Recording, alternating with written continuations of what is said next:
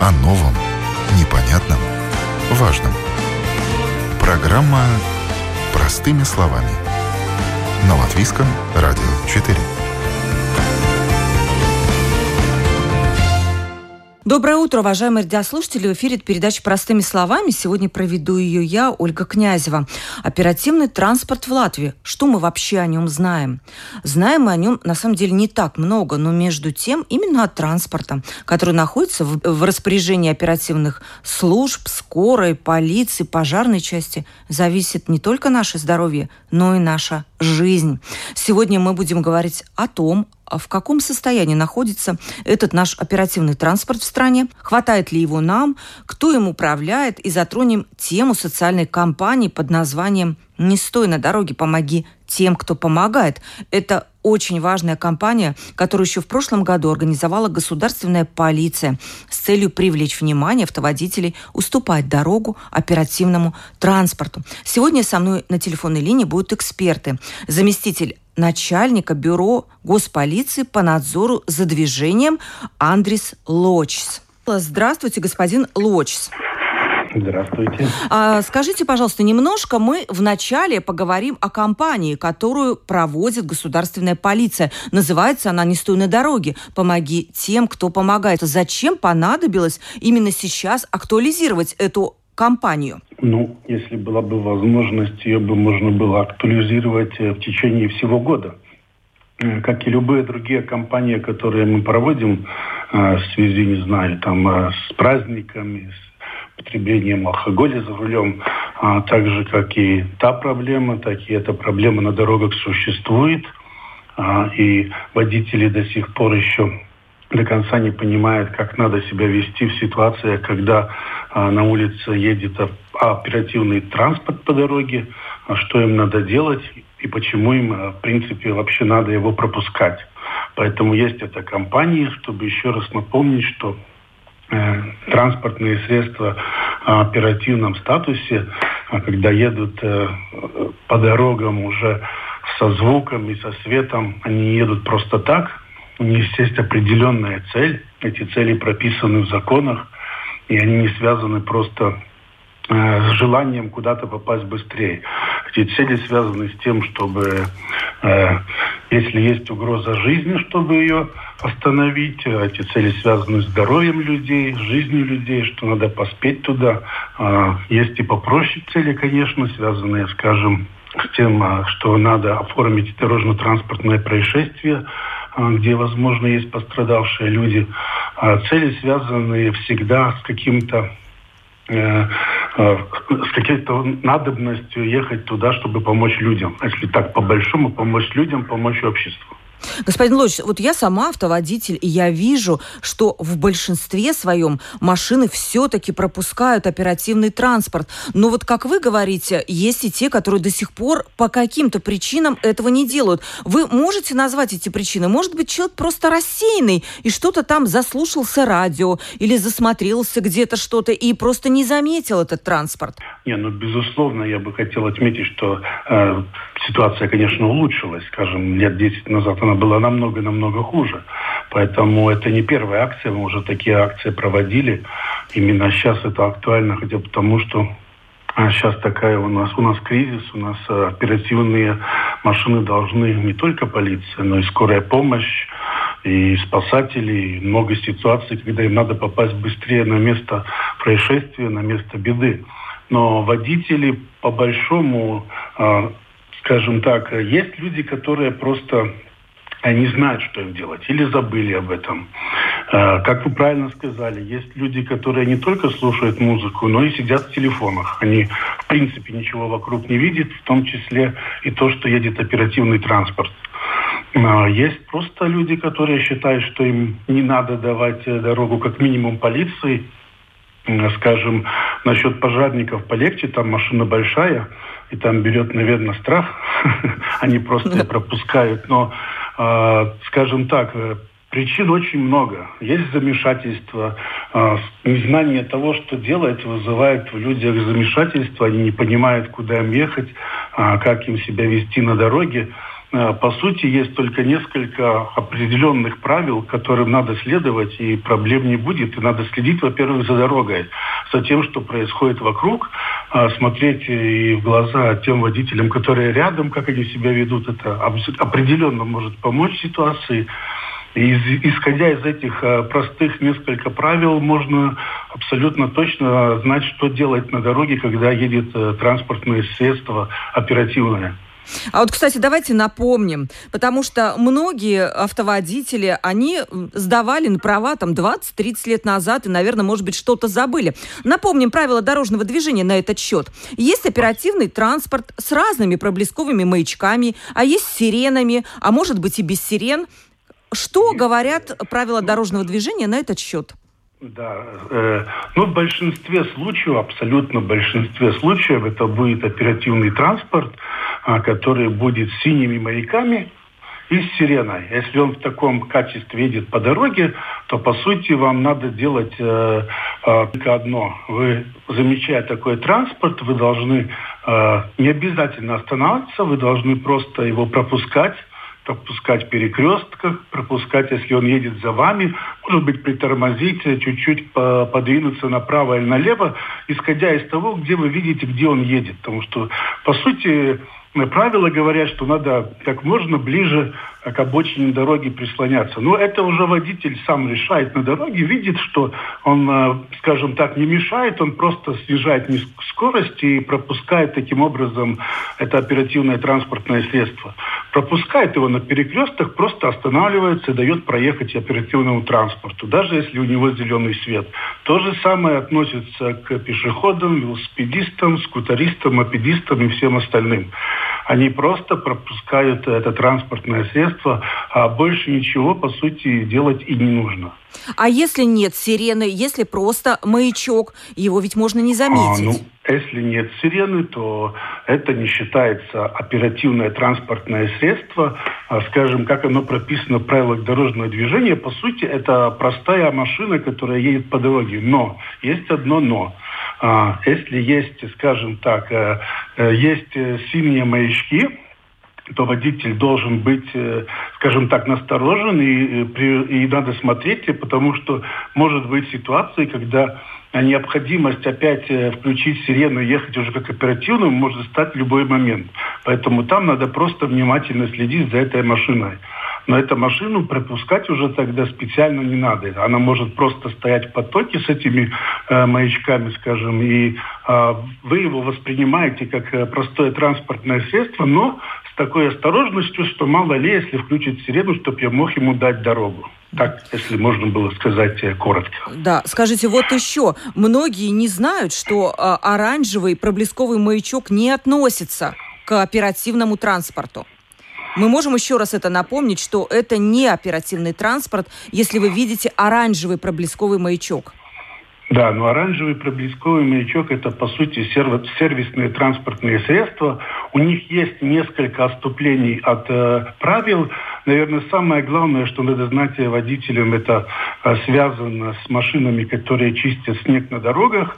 И самое главное отступление от правил, которые есть этим машинам, они могут частично находиться на противоположной стороне э, проезжей части ну, когда они чистят снег. Поэтому эти, эти маячки только привлекают внимание а, это обслуживающие сервисные машины, у них нет никаких преимуществ в отношении других, они не могут э, нарушать никакие правила, если скажем так, а, а они едут в потоке, как любая другая машина.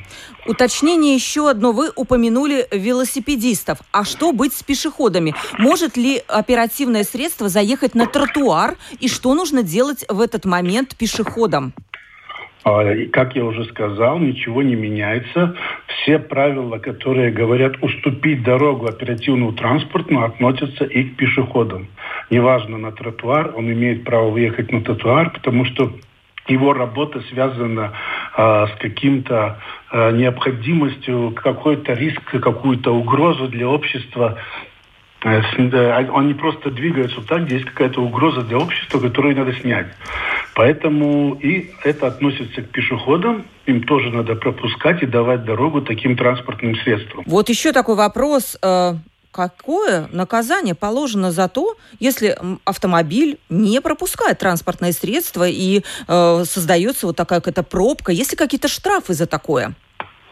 Ну, штрафы есть, но тут э, надо заметить, что э, то время, когда, э, скажем, этот оперативный транспорт, он едет э, на свое задание, а у него нет времени останавливаться и штрафовать кого-либо за то, что он, э, скажем так, не пропустил э, или не дал дорогу.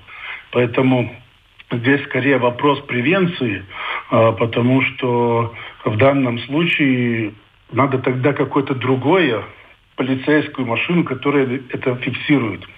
Ну или заснять, например. Были фиксированы, но их очень мало. Ну, были такие случаи, когда получали автоводители штрафы за... Были, были там было несколько протоколов, э, наверное, за прошлый год, наверное, 20, 25, 30 протоколов, когда такие случаи были.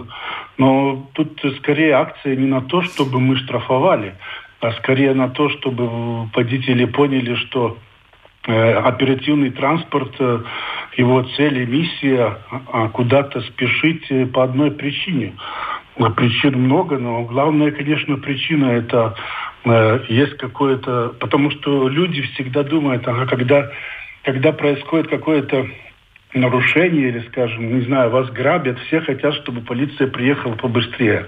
Все же с этим согласятся, правильно? А, ну, но вот когда э, кто-то не дает дорогу, то ему кажется, со мной это не случится. Так вот, э, чтобы так не было, чтобы, скажем, полицейские могли бы эту ситуацию разрешить, чтобы они могли а, спасти человека, спасти жизнь или а, спасти имущество человека, скажем, то же самое ограбление происходит, чтобы они успели, надо всегда думать, что и со мной это может случиться, поэтому надо всегда подумать об этом. Именно сейчас кризис у нас, э, это очень даже актуально потому что э, сейчас полиция очень часто на многие места спешит, с тем или с этим связанные э, правонарушения только растут, и поэтому надо подумать еще раз об этом, ну и быть толерантными в этом вопросе. Да, я тоже призываю всех быть толерантными, но вот я говорю, вижу, что все-таки люди у нас уже очень толерантные, и вот когда не идет какой-то не уступает, и, ну, я вижу автоводитель, ну, это очень редкий случай, но зато, знаете, что я часто замечаю?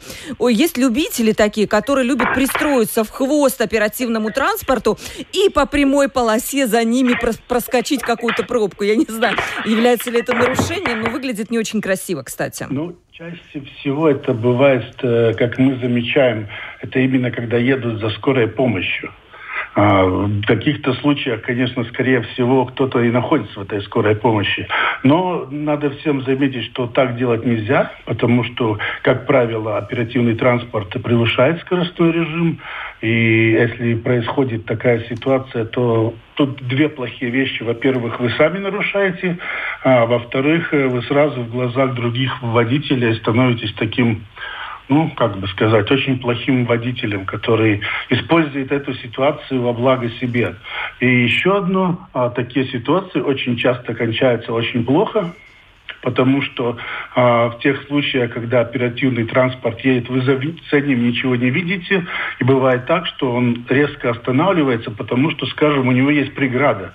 И тот, кто сидит сзади, как правило, что делает? Не успевает не притормозить. Успевает. И получается плохая ситуация вдвойне.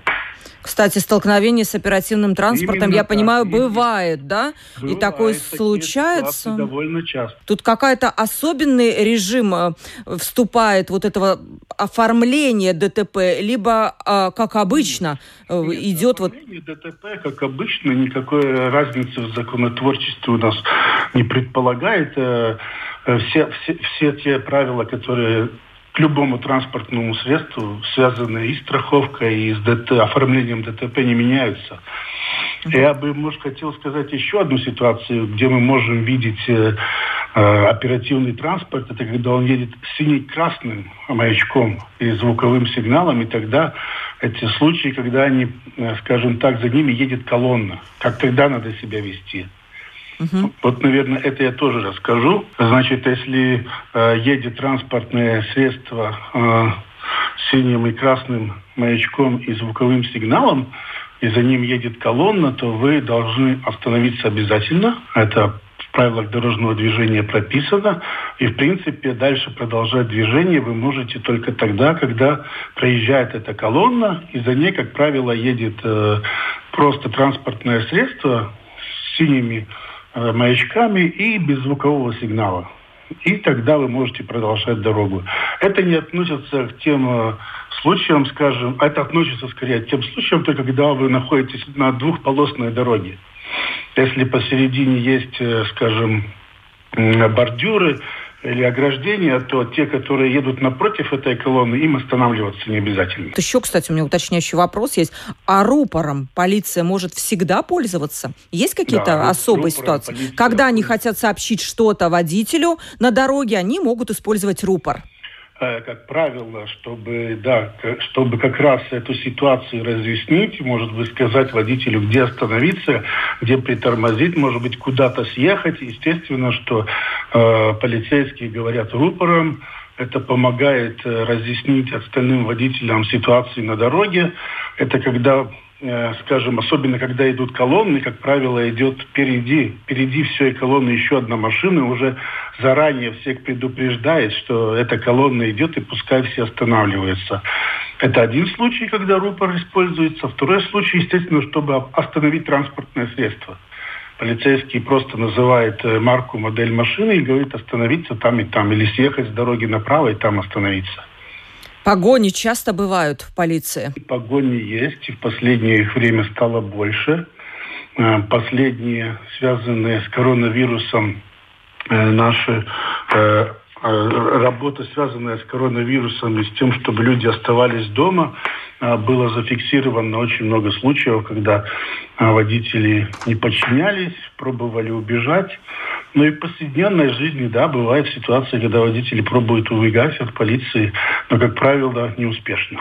Ну скажите, у вас водители какие-то особенные азы проходят, э, погони и вот каких-то кризисных ситуаций, потому что это же тоже нужно уметь догонять. А, ну, что касается, да, полицейских, у них есть определенные курсы, и что связано с машинами, и особенно что связано с мотоциклами. Да, они проходят особенные курсы экстремального вождения, чтобы в таких ситуациях, э, ну, скажем так, быть лучше, чем тот, кто убегает. Ну и последний вопрос. В каком состоянии у нас находится оперативный транспорт в полиции? В хорошем? Как бы вы его оценили? Не, ну на, на данный момент э, э, у нас очень хороший оперативный транспорт, э, никаких претензий к нему нету, потому что последние годы э, были закуплены новые хорошие машины. Э, большая часть из них, особенно в Риге, что связано с специальными, э, специальными службами, то это новые довольно хорошие машины. Так что те времена, когда мы там ездили на старых «Жигулях», уже давно закончились. Но Наверное. такие времена были, я их хорошо помню. Ну да, они прошли, слава богу, потому что от... Просто э, полицейские стояли на «Жигулях», и «Мерседес» проезжал мимо, и догнать его ну, никак нельзя было. И видеорегистраторов-то не было тоже, чтобы запечатлеть это. Как вы работали, бедные? Как-то же работали. Ну да. Я Но пос... тогда и машин не было так много. Да, кстати, это, это правильно. Который на тысячу человек и найти было легче. Угу. Потом. Я поздравляю вас с наступившим Новым годом и желаю, чтобы на дорогах вам всегда уступали э, место, чтобы понятливые водители были у нас на дорогах, и они понимали, что от оперативного транспорта зависит чья-то жизнь. Спасибо вам большое да. за то, что приняли участие в передаче. С нами был заместитель э, начальника бюро госполиции по надзору за движением Андрес Лочс. До свидания, Андрей. До свидания. Всего хорошего. Сейчас у нас будет еще один эксперт, и мы узнаем, какова ситуация с оперативным транспортом обстоит в Государственной пожарно-спасательной службе. С нами руководитель Департамента оперативного управления Государственной пожарно-спасательной службы Янис Гринбергс. Добрый день. Мы уже поговорили с представителем государственной полиции про компанию. Нам э, поговорили о том, э, почему меняется ли отношение водителей к оперативному транспорту. Вот ваше наблюдение. Уступают ли с пожарной э, машине место на дороге? Ну, я думаю, что уступает. Ну, вопрос только в том, что э, как они воспринимают это, это само действие. Некоторые просто останавливаются, думая, что они уступают. Некоторые могут отъехать в сторонку. Ну, я думаю, это вся разница что люди, может быть, не осознают, как правильно действовать в этом ну, конкретном э, случае. Как мне сказал представитель государственной полиции, пожарным машинам уступают дорогу охотнее всего, потому что они большие и их боятся. Я не знаю, правда это или нет. Ну, это, наверное, есть фактор присутствует такое дело. Да. То есть вам повезло. Но вот см- смотрите, есть такой момент, я это слышала нередко от э, каких-то экспертов вашей области, что пожарным машинам сложно подъехать во внутренние дворы, которые часто заставлены автомобилями. Есть ли такая проблема? Да, это большая проблема, это правда.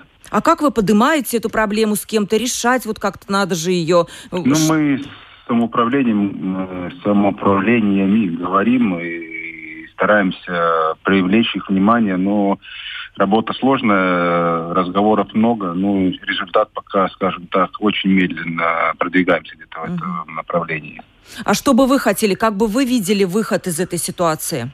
Скажем так, что ну, выход простой, ну, непростой, скажем, даже с, с одной стороны простой, с другой стороны работы много надо информационной, скажем так, э, больше компаний производить или делать, и самоуправление должно делать, может, знаки какие-то надо ставить. Но тоже вопрос о том, где людям ставить эти автомашины. Значит, надо где-то какие-то стоянки предусмотреть в другом месте, чтобы и они, скажем, ну, не были где-то в других местах поставлены, где, может, они в другом месте будут мешать. Так что, ну, там такой э, вопрос комплексный, скажем так. Сейчас как вы изворачиваетесь, как вы подъезжаете к этим местам, если действительно это очень трудно сделать? Шланги тянете или что-то другое? Ну, скажем, если про машину, которая, как мы ее называем, цистерна, с ней еще можно как-то где-то подъехать поближе, если это, конечно, возможно. Мы стараемся поехать как можно поближе. Ищем э, водителя, если это тоже реально, и попросим эту машину передвинуть. Может, это не сразу случается, может, со временем, но, скажем, с лестницей или с подъемником намного сложнее ему, чтобы развернуться и разложить свои э, скажем, лапы, это очень много территорий или пространства надо, и большие проблемы с этим. И, ну, стараемся. Но да, понятно. Это занимает понятно. минуты, угу. секунды, и даже больше, скажем, это все влияет на услуги. И, некоторые понимают и не ставят машины там, где не надо. Ну, некоторые вообще на это не смотрят, может думать, что у них во дворе никогда ничего не может случиться. Да, люди так и думают, что со мной этого не произойдет. А вот давайте расскажем, сколько в Латвии, мало кто знает, я думаю, вообще никто не знает, сколько в Латвии пожарных машин, которые выезжают вот на такие оперативные мероприятия. Точно я вам не скажу, но, грубо говоря, около 400.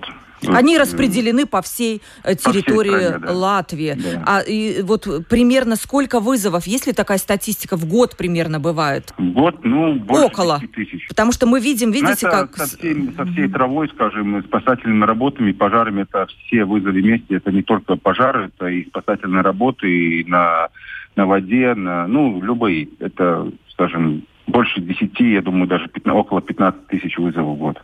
Да, потому что мы видим, когда, э, когда ну, в новостях появляются какие-то сообщения о крупном пожаре, как вот в прошлом году было на Мелнсела, дом взорвался, пришлось по, по, там несколько, я понимаю, пожарных машин сразу тушили. Вот таких случаев, конечно, не так много, не 15 тысяч, их меньше. Нет, конечно, да. меньше, да. Угу. Хватает ли вам этих машин? Вы знаете, я скажу такую вещь. Я смотрю, что публикует министр внутренних дел Сандис Гир Гиргенс э, по поводу государственной пожарно-спасательной службы. И он, кстати, постоянно поднимает вопрос о том, что машины-то очень старые, их надо менять. И там есть машины, которые с 84 -го года едут. Вот и вот цитата. Средний возраст пожарной машины в Латвии в течение 10 ближайших лет будет 30 лет. Правильно? Правда ли так, что министр не просто так волнуется? Ну, это правда, эта информация, конечно, тоже от нас идет, и машины старые, у нас еще очень много делов, около, я бы тоже не хотел бы соврать, я думаю, около 100 э, таких технических единиц, которые уже, скажем, ну, и морально, и технически уже устарели, но мы не можем их тоже всех, э, скажем, уже списать, потому что не на чем Ехать будет. Работы приехать, да. Но тоже гарантии, что мы на ней доедем, не на все есть. Ну, она идет вперед, но в любой момент может сломаться, и ну, тогда уже да, не очень так все позитивно выглядит.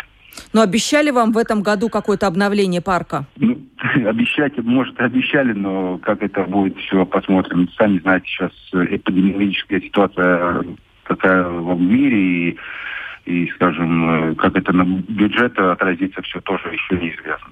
А сколько стоит пожарная машина? Трудно вам сейчас так конкретно. Ну, примерно, чтобы мы понимали. Очень, очень зависит от того, какие у нее предназначены специфические работы, но начиная 200 тысяч до миллиона. То есть 200 евро. тысяч самая простая, и дам до миллиона, это уже, я так понимаю, навороченная. Лестница, лестница или подъемник, да, миллион даже больше. Хватает ли у вас персонала для, э, пожар... вот для того, чтобы укомплектовать бригады, и как с водителями этих пожарных машин? Для них есть какие-то особенные требования? Ну, требования, в принципе, для всех одинаковые, стартовые. Ну, для водителей, да, нужна в основном С-категория, которая, ну, к сожалению, требует специального обучения и э, как сказать, в трудовом рынке очень трудно такую, такого человека найти. И, ну, зарплаты тоже не такие уже э, прогрессирующие, если так можно сказать, чтобы привлечь э, такого водителя у нас работать. Ну, с этим большие проблемы. Это сама, самая большая проблема, это водитель да, у нас.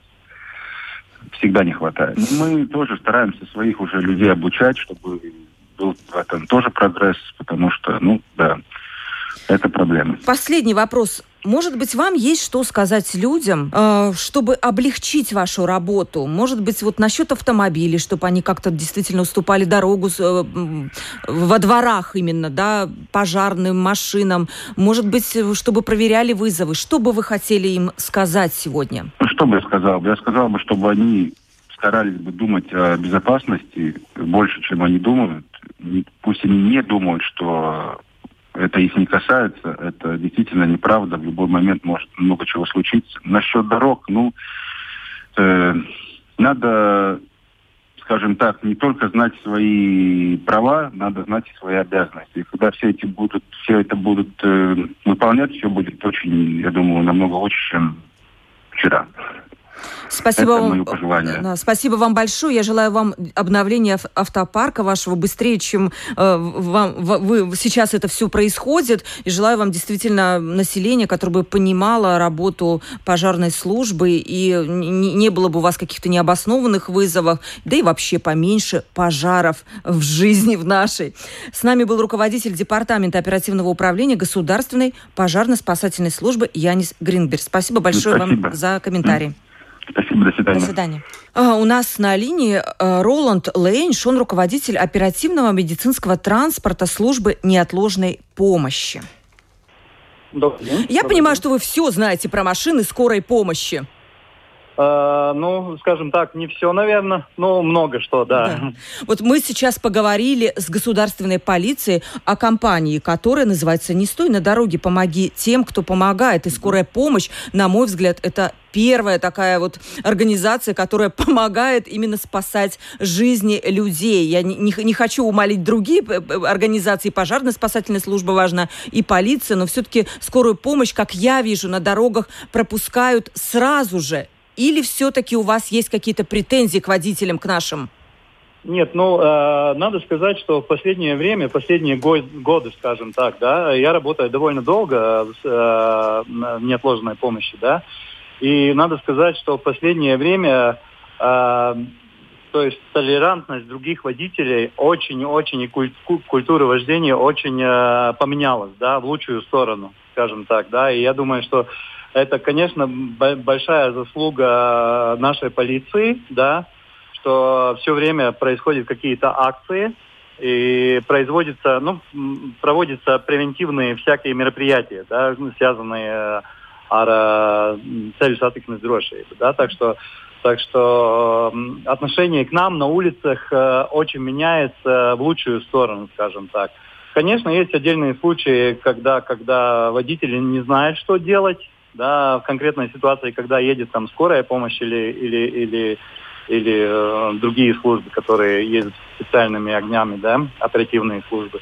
Но, но в основном, да, статистика, я думаю, улучшается с каждым годом. Да, я думаю, что, может быть, люди даже, которые не пропускают, они э, как-то, либо их уши заняты наушниками, да, и они могут что-то не расслышать просто, или невнимательность, Нет, ну, что-то не со зла, да, как да. говорится, да?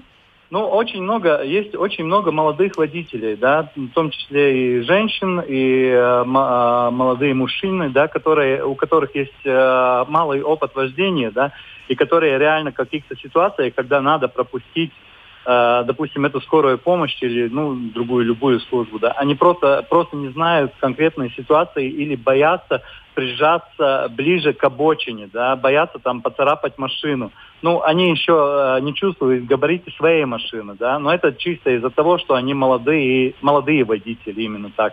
Но так, чтобы, чтобы специально не пропускать, э, такие случаи бывают очень-очень-очень редко. Но такие бывают, да. О, Бывают Господи. такие, что принципиально он, он стоит на своей полосе и не будет пропускать. И, и что вы делаете тогда? Вот вам же надо проехать. Ну, стоим, стоим за этой машиной и ждем, когда, ну, с одной с левой стороны или с правой стороны мы сможем э, сделать этот э, обгон, да. Хотя здесь, э, наверное, очень важно понимать, что, что вызова, на которые мы едем, да, мы едем э, действительно, где, где важна, ну, не только каждая минута, но и каждая секунда, да, потому что если мы едем с сиренами, э, то есть, э, с, ну, с оперативным статусом, э, значит, мы едем на, на важные вызова, то есть там аварии, там остановка Э, сердце человека, да, и и то, что связано ну, с рисками для жизни. Для человека. жизни. То есть не просто так, э, э, мы напомним нашим радиослушателям, скорая неотложная помощь, она включает сирены только в крайних случаях. То есть если речь идет о вызове, который ну, не угрожает здоровью людей, то скорая не будет включать сирену. Так я понимаю, да? Конечно, конечно, да. Вызова тоже, у вызовов есть ну, классификация, да, скажем так, есть visaugstākās приоритеты, augstas приоритеты un zemes. То есть э, у Три нас вида приоритетов, да. Да, приоритеты. И у нас, конечно, есть порядок, когда мы можем включать, мы не можем на каждый вызов ехать с огнями и сиренами, да, там тоже есть, там это все зависит от вызова. Но если мы едем с огнями, значит, это действительно очень серьезный вызов, и нам так надо ехать, да, или на вызов, или вести пациента в госпитале. Э, Роланд, э, вот ваш автопарк неотложной скорой помощи, какой он вообще? Большой? Людям очень интересно, потому что мало кто знает вообще о том, эм, об автопарке скорой, а не о самой скорой помощи. Да, конечно, большой. В Латвии, в Латвии вообще 195 бригад неотложной помощи, да, в 107 местах то есть пункты, ну, не только по Риге, но по всей Латвии, да, то есть 195 бригад, 107 а, пунктах. Да, так что а, автопарк довольно большой. Это по всей Латвии. Э, на Ригу Это приходится какая-то, да. наверное, большая часть. Да, именно так. Допустим, э, если посмотреть по вызовам, да, по вызовам, то есть э, в Риге, в Риге в среднем, в среднем бригада выполняет 13-15 вызовов, где-то так, да. Ну, угу. На тяжелые вызова, которые, которые есть э, цели сатиксментные гадаемы, да, допустим, где мы должны очень быстро ехать. Но э, время, время прибытия на, на адрес, ну, тоже это все, статистика все ведется, и мы за этим смотрим. У нас примерно 9,1 минута получается средняя, да, то есть средняя статистическая, когда мы э, приезжаем на вызов, да. В Риге, допустим, э, в первый, э, первый, первый, первые полгода 2020 э, года да, в Риге в среднем выполняется 950 вызовов да. Вообще оперативный транспорт, он у вас в хорошем состоянии? Как часто он обновляется? Да как надо же списывать старые машины, пополнять новыми? Да, ну так это и происходит. Примерно в среднем, в среднем в районе машины служит в районе пяти э, нормально было бы в районе 5-7 лет, да, но у нас есть машины, которые, которые намного старше. Да. Все зависит от финансов. Но этим уже, этим уже занимается департамент транспорта, да, так что это уже... А 5-7 лет не выглядит, что это очень мало? Наверное, просто слишком большой километраж получается за эти 5-7 лет машина проходит. Да, но большой километраж, и надо, надо учесть, учесть и то, что, что все-таки эти машины, они не эксплуатируются как обычные машины, да, то есть они каждый день, они едут на вызова, и они, можно, ну, сказать так, что sacensību режима, да, как это, гоночном, гоночном да. режиме, но, но ну, на пределе, на пределе э, технических возможностей этой машины. Но она так едет все время, да, то есть мы очень э, тщательно потом следим за техническим состоянием. Машина проверяется каждый день, да, каждый день перед началом работы машина проверяется там по 40 пунктам, э, чтобы, чтобы не было никаких проблем. И, ну и, конечно, обслуживается. И у нас есть своя сервисная база, где обслуживается, и также, также другие сервисы. А вот э, вы сказали про гоночный режим, сразу подумалось о том, что как для водителей скорой должны быть какие-то особые обучения, наверное, для них должно быть какой-то отбор, конечно. да? Как вы отбираете да, водителей да, скорой? Конечно, у нас у нас есть у нас э, у нас есть как превентивное э, мероприятие. Мы каждый каждый год, так как э, молодые водители, когда сдают на права, да, они должны э, сдавать э, экзамен по теории, да. Наши водители скорой помощи этот экзамен сдают каждый год. Ничего каждый себе. год. То есть, чтобы все время они были в курсе, э, э, какие есть новые знаки, какие есть новые условия, что поменялось, как поменялось, да. Также у нас, э, также у нас про, происходит drošas braukšanas э, skolas apmācības, да, экстренного вождения. Да, школа экстренного обучения. вождения, да. Да, да это тоже, это тоже все происходит. Так что, так что с водителями мы очень тщательно А хватает работаем. вам водителей для того, чтобы комплектовать эти бригады? Вот 195 бригад. Угу. Хватает, да, да. Ну, ну как и как и как и в любой в другой сфере, конечно, у нас есть отбор и, и, и, и э, есть критерии, которым они должны соответствовать. Ну, по-моему, больше года уже у нас есть. У нас в Риге есть несколько таких бригад, где работают э, два медика, да, то есть и, и водитель есть ārstniecības persona ОМТ vadītājs, и вторая персона есть э, ārstniecības persona. Да, такие бригады уже работают. А полностью переходить не будете на такую систему? А, полностью, ну, это зависит от стратегии, но полностью, наверное, все-таки нет, потому что должны быть и э, бригады полного состава которые обслуживают тяжелые вызова. Угу. Последний вопрос. В плане технического оснащения, насколько наши машины скорой помощи способны оказывать действительно полноценную помощь уже внутри, внутри машины человеку, которого они везут в больницу? Становятся ли они с каждым годом более технологичными? Да, конечно, аппаратура э, э, практически каждый год аппаратура меняется, да, становится лучше, аппараты становятся э, технологически усовершенствованы, да, то есть становится немножко они поменьше, э, побольше могут э, делать. Да, аппаратура у нас меняется практически, ну не каждый год меняется, но она обновляется все время, да.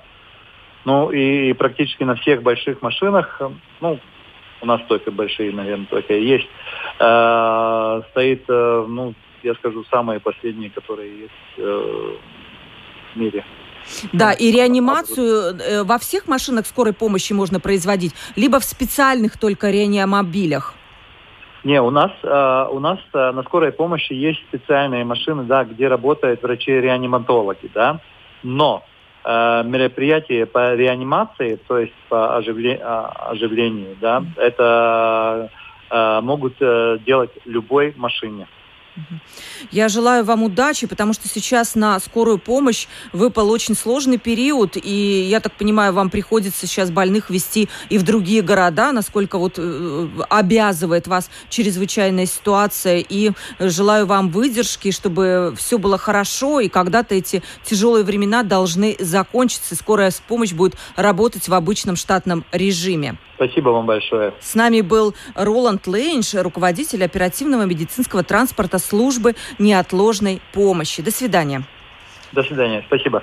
Сегодня мы говорили об оперативном транспорте, именно о транспорте, который находится в распоряжении оперативных служб, скорой полиции, пожарной части, зависит не только наше здоровье, но и наша жизнь. И лучше, если мы будем уступать ему дорогу, потому что не пропускать э, оперативный транспорт, который едет, чтобы потушить пожар или разобраться с каким-то, я не знаю, сложным случаем медицинским, ну это просто преступление, на мой взгляд. С вами была Ольга Князева, передача «Простыми словами». До новых встреч!